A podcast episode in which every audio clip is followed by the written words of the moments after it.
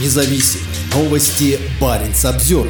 Карельские заключенные увеличили производство колючей проволоки. В карельской колонии номер 7, которая находится в городе Сигежа, выросли объемы производства колючей проволоки. Об этом в своем официальном паблике отчиталась региональная служба исполнения наказаний. Исправительная колония 7 наращивает объемы производства армированной спиральной колючей ленты из оцинкованной стали. Колючая проволока, называемая в простонародье ягоза, имеет обширное применение. Это, на первый взгляд, простое, однако надежное и долговечное приспособление приспособление, способное защитить от проникновения посторонних лиц на территорию любого предприятия, хвалит свою продукцию ведомство. По утверждению карельских тюремщиков, проволока колонии пользуется спросом у государственных и муниципальных заказчиков, а также у бизнес-сообществ. Заключенные, занятые на производстве, получают деньги за свою работу, подчеркивается в пресс-релизе. ИК-7 стала известной на всю Россию в 2016 году. Находившийся там активист Ильдар Дадин, первый осужденный по статье «Нарушение правил проведения митинга», рассказал о пытках в колонии. Медиазона и 7 на 7 позже выпустили расследование, в котором подтвердили факт издевательств над заключенными. В 2019 году начальник колонии Сергей Косиев и его заместитель Анатолий Луис получили реальные сроки за злоупотребление должностными полномочиями и их превышение.